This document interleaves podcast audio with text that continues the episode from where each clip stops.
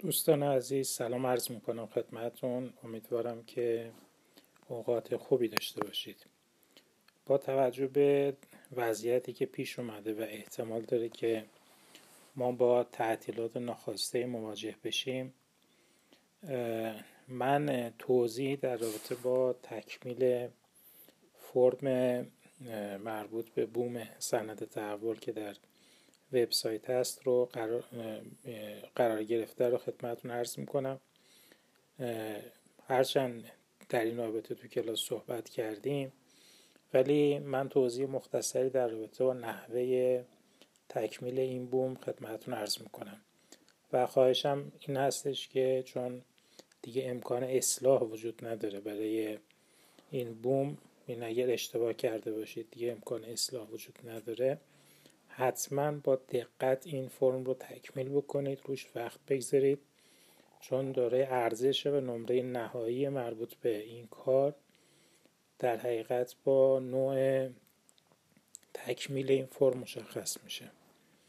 همونطور که قبلا گفتیم هدف ما از این بوم سند تحول اینه که شما فرض بکنید که اگر به عنوان معلم یک کلاس باشید یکی از اهداف عملیات سند تحول رو چگونه اجرایی خواهید کرد و ایده هایی رو تو این زمینه مطرح بکنید. اگر به فرم دقت بکنید خب قسمت بالاش مشخصات اعضای گروه هست که با دقت بنویسید اعضای گروه رو. رشته تحصیلیتون رو هم ذکر بکنید. و قسمت های پایین قسمت محتواییه.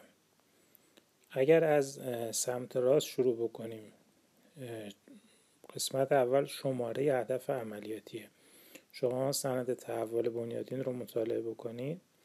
ما یه بخشی داریم تحت عنوان هدف های عملیاتی که از یک دو سه تا آخر دارای شماره هستند شما مشخص بکنید که کدوم هدف عملیاتی مد نظرتون هست؟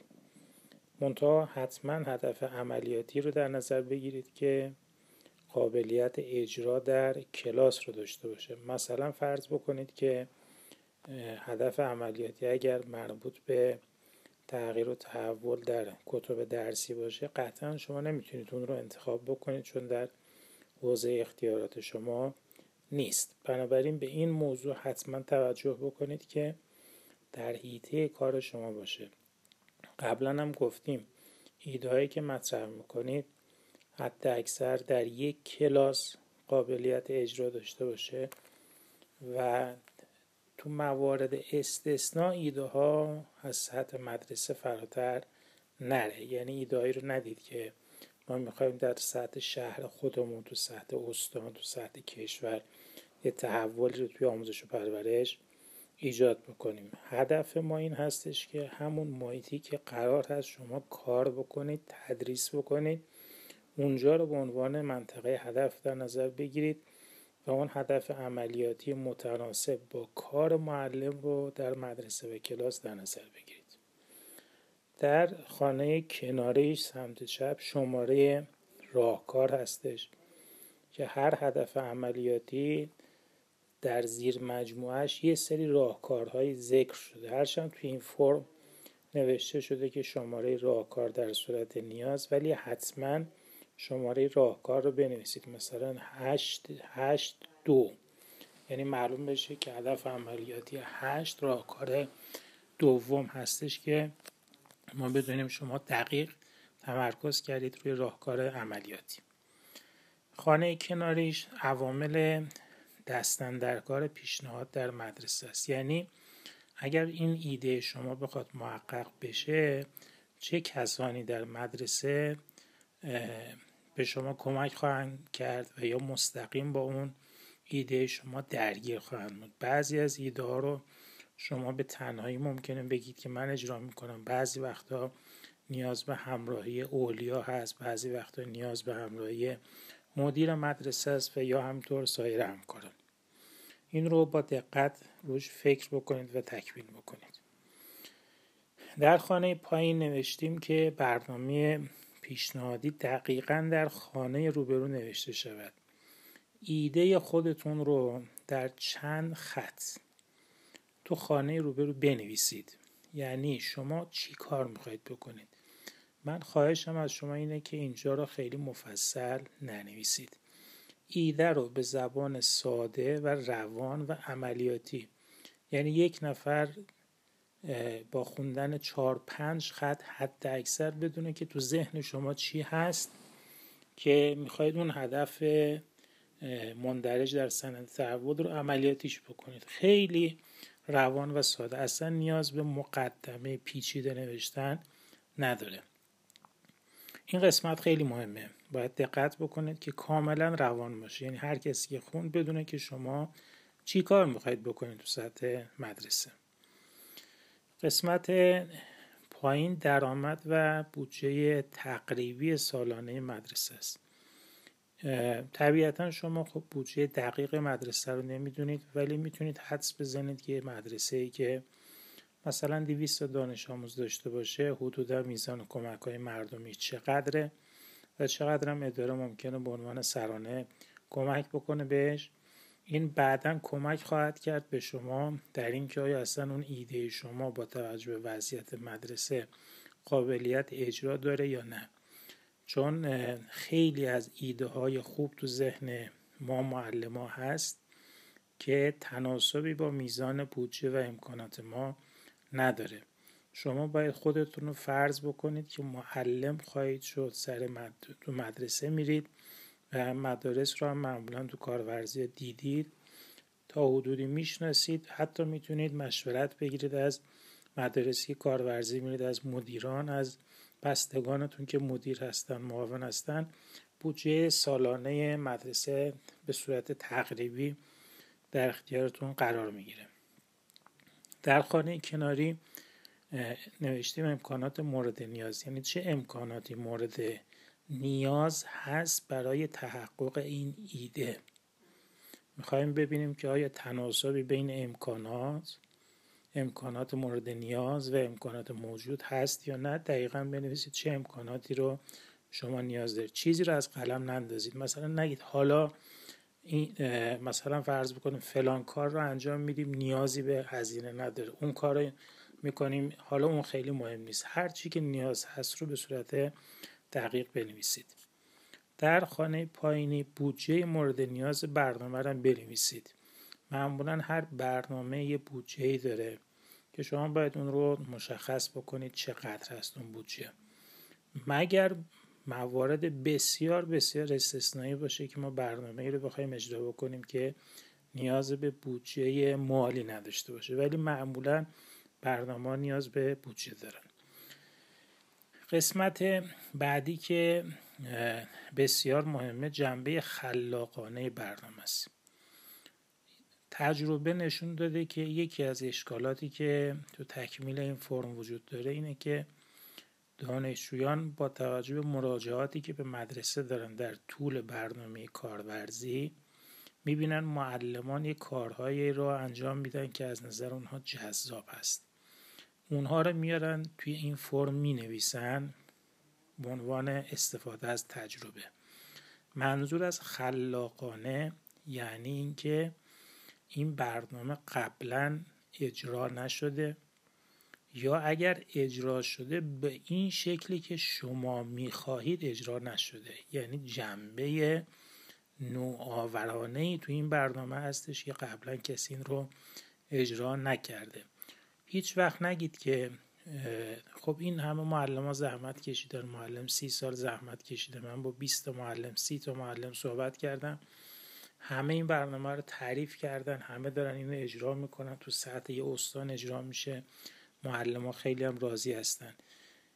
وقتی که این رو میگیم که همه راضی هستن و میگن خوبه و دارن اجرا می‌کنن و ما هم می‌خوایم بنویسیم یعنی اصلا این برنامه توش خلاقیتی نیست. خلاقیت یعنی اینکه ما از وضعیت موجود راضی نباشیم و بخوایم که وضعیت بهتر بشه. بنابراین تو این بخش باید خیلی دقت بکنیم.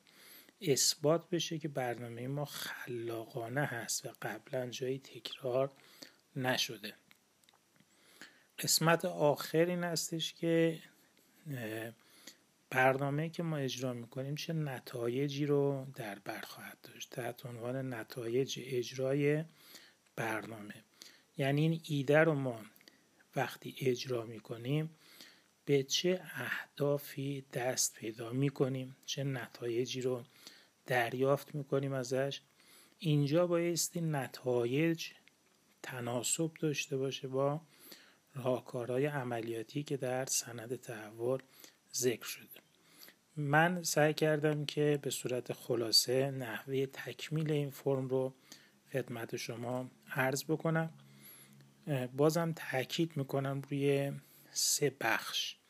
یکی این که برنامه پیشنهادیتون رو به صورت کاملا روان روشن و شفاف بنویسید.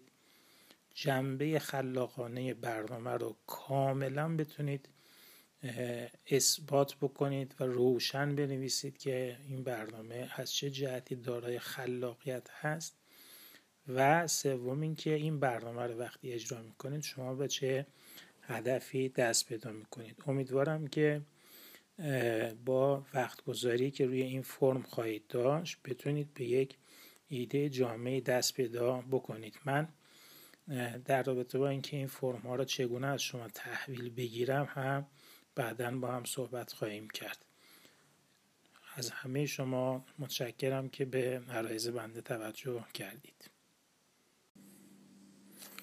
سلام عرض می کنم خدمت دوستان عزیز. از اینکه فرصتی شد که به این صورت در یک گروه دیجیتالی در کنار هم دیگه باشیم. بسیار خوشحال هستم. من نظرتم رو در قالب نوشتار خدمت شما عرض کردم. در ادامه همون مطالب من فکر می‌کنم که برای اینکه بتونیم به اون اهداف دست پیدا بکنیم و حتی اهداف دیگه هم قابل اضافه کردن هست لازمه که کاملا به صورت سازمان یافته و به صورت یک تشکل عمل بکنیم.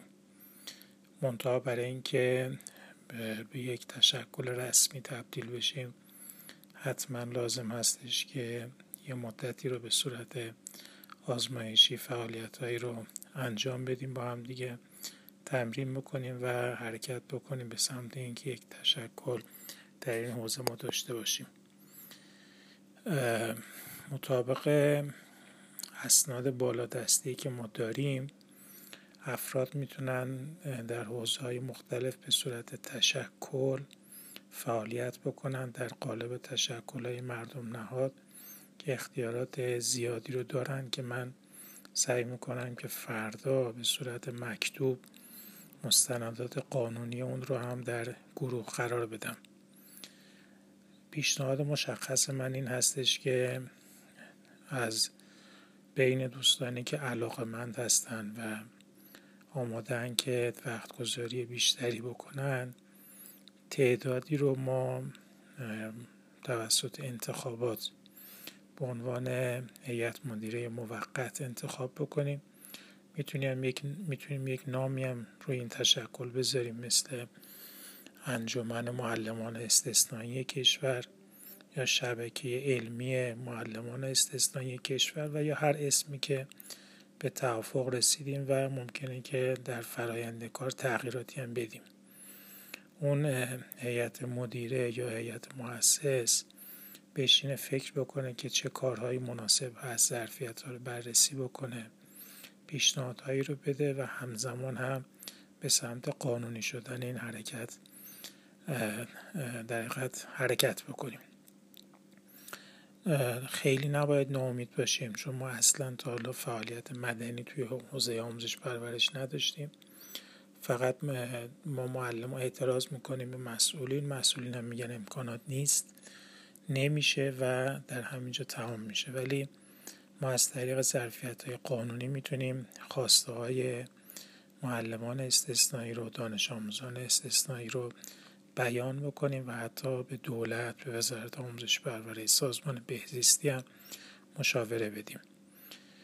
پس پیشنهاد مشخص من این هستش که دوستان تحمل بکنن روی این بحث که ما یک تشکلی رو با حضور شما شکل بدیم به صورت موقت و غیر رسمی و به مرور اون هیئت مدیره موقت بره به سمت اینکه محدوده فعالیت ها رو مشخص بکنه و ظرف یه مدت مشخصی یک تشکل رسمی شکل بگیره و ما بتونیم کارها رو به صورت قانونمند انجام بدیم. من فکر می‌کنم که ظرفیت های بسیار خوبی وجود داره و این می‌تونه اولین تشکل مردم نهاد در حوزه دانش آموزان و معلمان استثنایی باشه. همونطوری که عرض کردم فردا مستندات قانونی رو هم در گروه قرار میدم که به چه استناداتی ما می‌تونیم این تشکل رو شکل بدیم و چه حقوقی شامل حال این تشکل خواهد شد. روی این موضوع هم دوستان فکر بکنن. بعد یه نظرسنجی انجام بدیم که چند درصد از دوستان موافق هستن که تو این تشکل فعالیت بکنن. بعد می‌تونیم یه راهکاری برای ثبت نام از داوطلبین انجام بدیم. بعد بریم به سمت اینکه با رأیگیری هیئت مدیره رو انتخاب بکنیم. امیدوارم که توی دورانی که همه فکر می‌کنیم کارهای خاصی رو نمی‌تونیم انجام بدیم و دوره امیدی هست ما گام رو به جلو حرکت بکنیم و بتونیم امید ایجاد بکنیم در دل دانش آموزان استثنایی. بهبود بدیم فرایند تعلیم و تربیت کودکان استثنایی رو. من فکر می‌کنم که با وجود معلمان خوبی مثل شما این کار بسیار آینده خوبی خواهد داشت و اهداف اون قابل تحققه. شب همه شما عزیزان بخیر. سلام عرض می‌کنم خدمت دوستان عزیز. از اینکه فرصتی شد که به این صورت در یک گروه دیجیتالی در کنار همدیگه باشیم. بسیار خوشحال هستم. من نظرتم رو در قالب نوشتار خدمت شما عرض کردم. در ادامه همون مطالب من فکر می‌کنم که برای اینکه بتونیم به اون اهداف دست پیدا بکنیم و حتی اهداف دیگه هم قابل اضافه کردن هست لازمه که کاملا به صورت سازمان یافته و به صورت یک تشکل عمل بکنیم. منتها برای اینکه به یک تشکل رسمی تبدیل بشیم حتما لازم هستش که یه مدتی رو به صورت آزمایشی فعالیت هایی رو انجام بدیم با هم دیگه تمرین بکنیم و حرکت بکنیم به سمت اینکه یک تشکل در این حوزه ما داشته باشیم.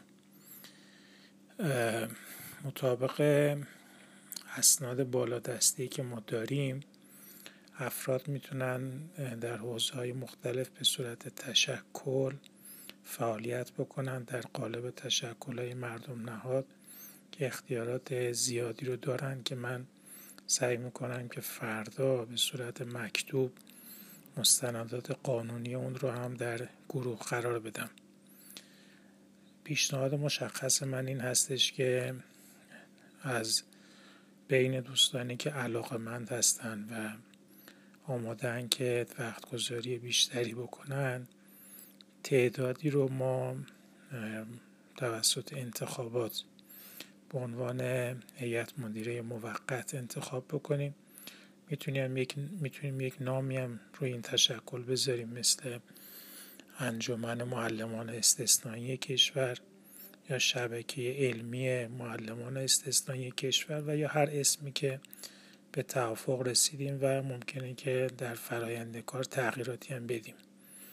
اون هیئت مدیره یا هیئت مؤسس بشینه فکر بکنه که چه کارهایی مناسب هست ظرفیت رو بررسی بکنه پیشنهادهایی رو بده و همزمان هم به سمت قانونی شدن این حرکت در حرکت بکنیم. خیلی نباید ناامید باشیم چون ما اصلا تا حالا فعالیت مدنی توی حوزه آموزش پرورش نداشتیم. فقط ما معلم اعتراض می‌کنیم به مسئولین مسئولین هم میگن امکانات نیست. نمیشه و در همینجا تمام میشه. ولی ما از طریق ظرفیت های قانونی می‌تونیم خواسته های معلمان استثنایی رو دانش آموزان استثنایی رو بیان بکنیم و حتی به دولت به وزارت آموزش پرورش سازمان بهزیستی هم مشاوره بدیم. پس پیشنهاد مشخص من این هستش که دوستان تحمل بکنن روی این بحث که ما یک تشکلی رو با حضور شما شکل بدیم به صورت موقت و غیر رسمی و به مرور اون هیئت مدیره موقت بره به سمت اینکه محدوده فعالیت ها رو مشخص بکنه و ظرف یه مدت مشخصی یک تشکل رسمی شکل بگیره و ما بتونیم کارها رو به صورت قانونمند انجام بدیم. من فکر می‌کنم که ظرفیت های بسیار خوبی وجود داره و این می‌تونه اولین تشکل مردم نهاد در حوزه دانش آموزان و معلمان استثنایی باشه. همونطوری که عرض کردم فردا مستندات قانونی رو هم در گروه قرار میدم که به چه استناداتی ما می‌تونیم این تشکل رو شکل بدیم و چه حقوقی شامل حال این تشکل خواهد شد. روی این موضوع هم دوستان فکر بکنن. بعد یه نظرسنجی انجام بدیم که چند درصد از دوستان موافق هستن که تو این تشکل فعالیت بکنن. بعد می‌تونیم یه راهکاری برای ثبت نام از داوطلبین انجام بدیم. بعد بریم به سمت اینکه با رأیگیری هیئت مدیره رو انتخاب بکنیم. امیدوارم که توی دورانی که همه فکر می‌کنیم کارهای خاصی رو نمی‌تونیم انجام بدیم و دوره امیدی هست ما گام رو به جلو حرکت بکنیم و بتونیم امید ایجاد بکنیم در دل دانش آموزان استثنایی. بهبود بدیم فرایند تعلیم و تربیت کودکان استثنایی رو. من فکر می‌کنم که با وجود معلمان خوبی مثل شما این کار بسیار آینده خوبی خواهد داشت و اهداف اون قابل تحققه. شب همه شما عزیزان بخیر.